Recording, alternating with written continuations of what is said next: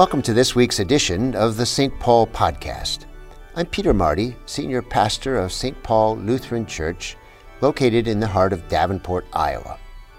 Right here, each week, you can hear a message to inspire your walk with God and hear beautiful music to fill your life. Let this podcast be your occasion to contemplate some of the deepest things in life, just as I hope it helps faith come alive for you.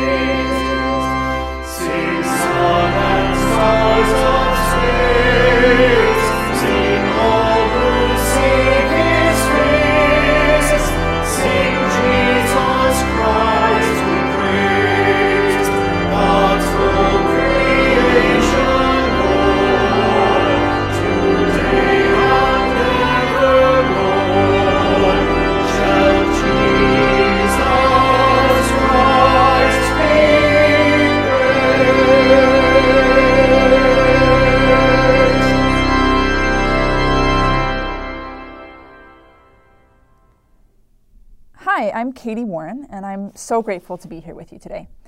There may be all sorts of reasons why you have decided to tune into this podcast, but I'm guessing at least one reason is because you are a person of faith. Maybe you're looking for some piece of inspiration or connection to God. Maybe you're curious to learn more about God or seeking some answer to a question of faith you might have. That's the thing about our lives of faith, actually. We're constantly asking questions or looking for answers. And in our reading today, we hear two of the disciples ask a question of Jesus, a favor, actually, where they want Jesus to do whatever they ask of him. And honestly, it sounds a little ridiculous when you hear it in Scripture, but the more we think about it, the more we discover it might not be so far off from the sort of faith that we can so easily fall into as well. So let's take a listen to this exchange between Jesus and his disciples and give some thought to what it might tell us about our own lives of faith. Here are words from the 10th chapter of Mark's Gospel, beginning with verse 35. James and John, the sons of Zebedee, came to Jesus and said, Teacher, we want you to do for us whatever we ask of you. And he said to them, What is it you want me to do for you? And they said to him, Grant us to sit one at your right hand and one at your left in your glory. But Jesus said to them, You do not know what you are asking. Are you able to drink the cup that I drink or be baptized with the baptism that I am baptized with? They replied, We are able. Then Jesus said to them, The cup that I drink, you will drink, and with the baptism with which I am baptized, you will be baptized. But to sit at my right hand or at my left is not mine to grant, but it is for those for whom it has been prepared. When the ten other disciples heard this conversation, they began to be angry with James and John. So Jesus called them over and said to them, You know that among the Gentiles, those whom they recognize as their rulers lord it over them, but it is not so among you. Whoever wishes to become great among you must be your servant, and whoever wishes to be first among you must be servant of all. For the Son of Man came not to be served, but to serve, and to give his life as a ransom for many. So let's take a listen to this reflection on the questions we might ask of Jesus, and maybe even the surprising answers we might receive. Last week, I was uh, spending a few days visiting my parents who live in Kansas, just outside Kansas City. And as we were driving home along I 35, somewhere in western Missouri, I saw this large billboard along the side of the road. And it had kind of the quintessential brown haired, blue eyed Jesus with the lights like streaming behind him. He's sort of glowing a little bit. And uh, underneath him were these bolded words that just said, Jesus is the answer. Jesus is the answer. I have no idea who is responsible for the billboard. I think maybe there was like a tiny little 1 800 number at the bottom that you could call for more information. But for whatever reason, maybe because there's not much to keep your attention in western Missouri, uh, I kept thinking about this billboard as we were driving closer and closer to home. More to the point, I was wondering exactly what is the point of such a sign? If Jesus is the answer, then what's the question? So my mind wandered a little bit more, and I was trying to come up with my own questions a little bit. So I was thinking to myself, well, we're in the car. What music should we listen to? Jesus is the answer? No, that doesn't really that doesn't really fit. How about oh, we're about at a quarter of a tank of gas. We're going to need to stop pretty soon. Where should we stop? Jesus is the answer? No, that doesn't really make any sense either. I keep driving, and I'm thinking, well, I have a sermon that I need to preach later this week, and what should I preach about? Jesus is the answer. All right, that one works. That fit that question.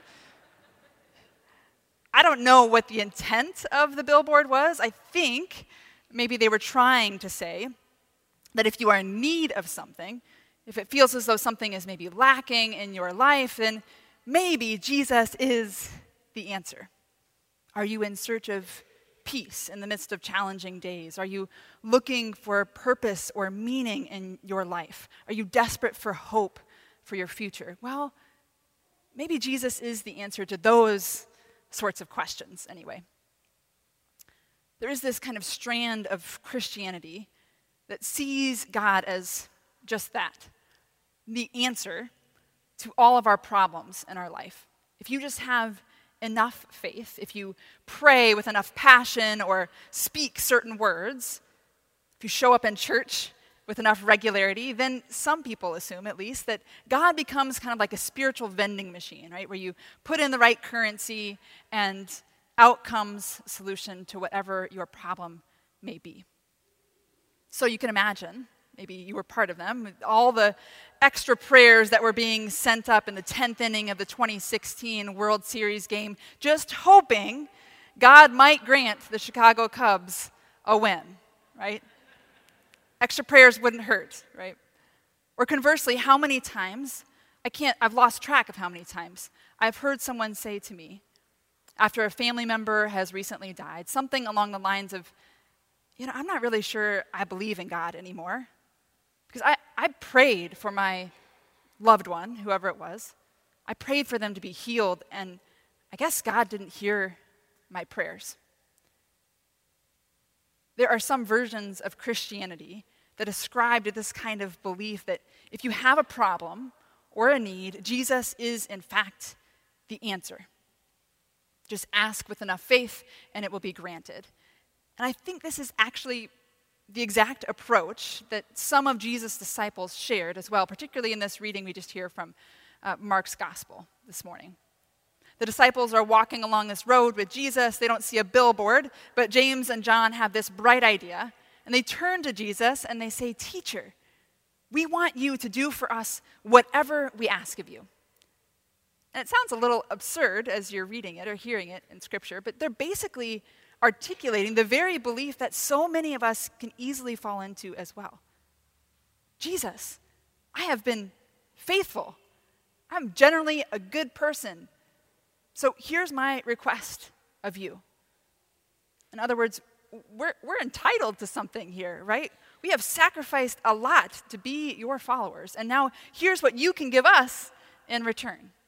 Jesus, you are the answer, after all. But in return, Jesus responds in this way that he so often does without judgment or condemnation or even total annoyance as this kind of silly, strange request.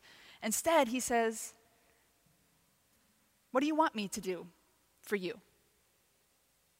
Even as Jesus and the disciples are walking on their way to Jerusalem, inching their way to the cross, to his death, Jesus' response is with kindness and open heartedness. It is this inclination to serve those who approach him. And as usual, he was sort of leading by example with his response, as if to say, You can, you can ask for whatever you want, you can seek whatever you think you may need. But an authentic life of faith, first and foremost, is a life lived in service, caring for the other, hearing the needs and the wants and the concerns of others rather than looking out maybe primarily for ourselves.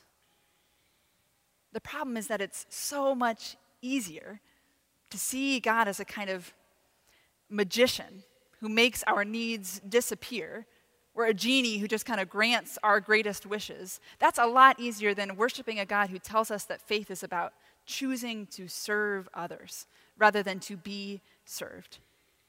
And just as importantly, to ask us to do the same.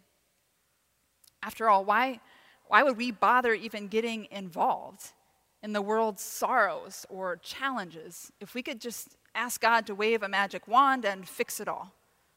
Why would we exert any effort at all in caring for the needs of the world or attending to our neighbors or working to create more peace in the world around us? If we could just say a few prayers and let God take care of the rest. In such a world, and in the world that James and John envisioned anyway, God is this kind of combination of Santa Claus and Superman, maybe. And none of it really helps us. So instead, what I think God asks of us as people of faith is to live as though Jesus is maybe the question, and then we become part of the answer. What does God hope for my life? Who does God ask me to love? What example has Christ set that I might then try to follow? Sometimes, actually, I think our youth in this congregation uh, understand this concept better than anyone. As Peter mentioned, over the last five weeks, we have heard our uh, ninth graders share their faith stories during the learning time, and uh, we'll celebrate these six young men in just a few moments and their confirmation, rite of confirmation or blessing. We've listened to them share these stories. You six did incredible this morning. I wish everyone here was there to hear you this morning. In fact, we'll have you share again. No, I'm just kidding. I won't have you share again. just kidding. They did an incredible job because they talked about um, how they saw God at work in their lives. It's one of the questions we ask them to think about in their faith story is where do you notice God at work in your life? How do you sense God's presence in the world around you? And you articulate it beautifully how you maybe have felt God's presence in competition on the football field, or where you've noticed God coming alive in creation around you or singing in the choir, where you've noticed God's presence in the midst of laughter at a retreat or with your small group or in the midst of an ER stay when you're not feeling well. All sorts of ways you wonderfully articulated how you felt and sensed God all around you, and even wrestling with those same questions in the future, too, that you don't have it all figured out yet. But what I love about what U6 did and what the rest of our ninth graders have done in the past couple of weeks is when they decide to share their stories and what you'll talk about, I know it's a struggle a little bit to put those stories together. They tend not to talk so much about what God has done for them, how God has made X, Y, or Z happen in their lives. How, like maybe some magician, God has made good things happen for them. But instead, you all talk about how you've seen God active and alive in both the really fun and the really challenging moments of your lives. And in so many ways, our young people in this congregation have shown us what authentic faith looks like. It follows right in that example of how Jesus has first set that example for us. They show us that faith has less to do with what we're trying to get out of God and instead, faith is so much more about following that example, what God draws out of us softened hearts and gentle spirits and compassion and lives that seek service rather than to be served. Going back to that scripture passage we heard a few moments ago, this strange encounter between James and John and uh, Jesus, it leaves us maybe with two possible questions or two options of faith. One is for us to say, Do for us. Grant us whatever we ask for, God. Or two, what can I do for you? How can the love of God compel me to share it, this love, with others? And maybe our greatest acts of faith, how we live it out in the world, comes about when we begin to turn James and John's question we want you to do for us whatever we ask. If we turn that into our own answer, teacher, we want to do for you whatever you ask of us. Amen.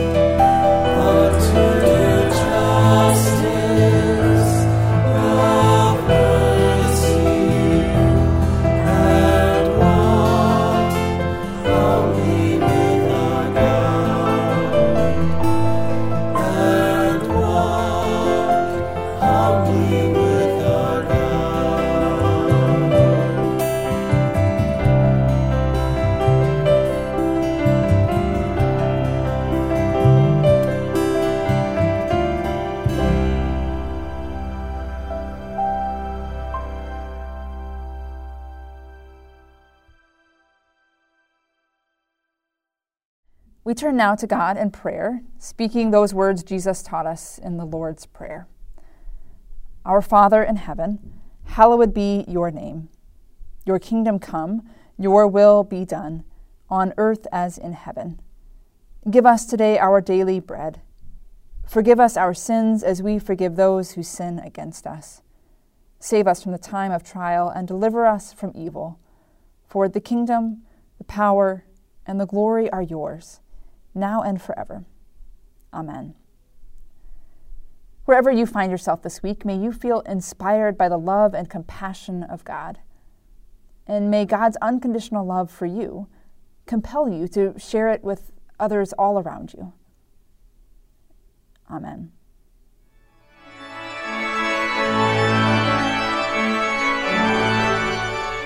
I hope you've enjoyed this podcast and thanks for your support of the ministries of St. Paul Lutheran Church. Our commitment to projects that lend hope to other people stretches across the country and around the world. We hope that in a good way you feel a part of that reach. Tune in next Thursday for another edition of the St. Paul Podcast.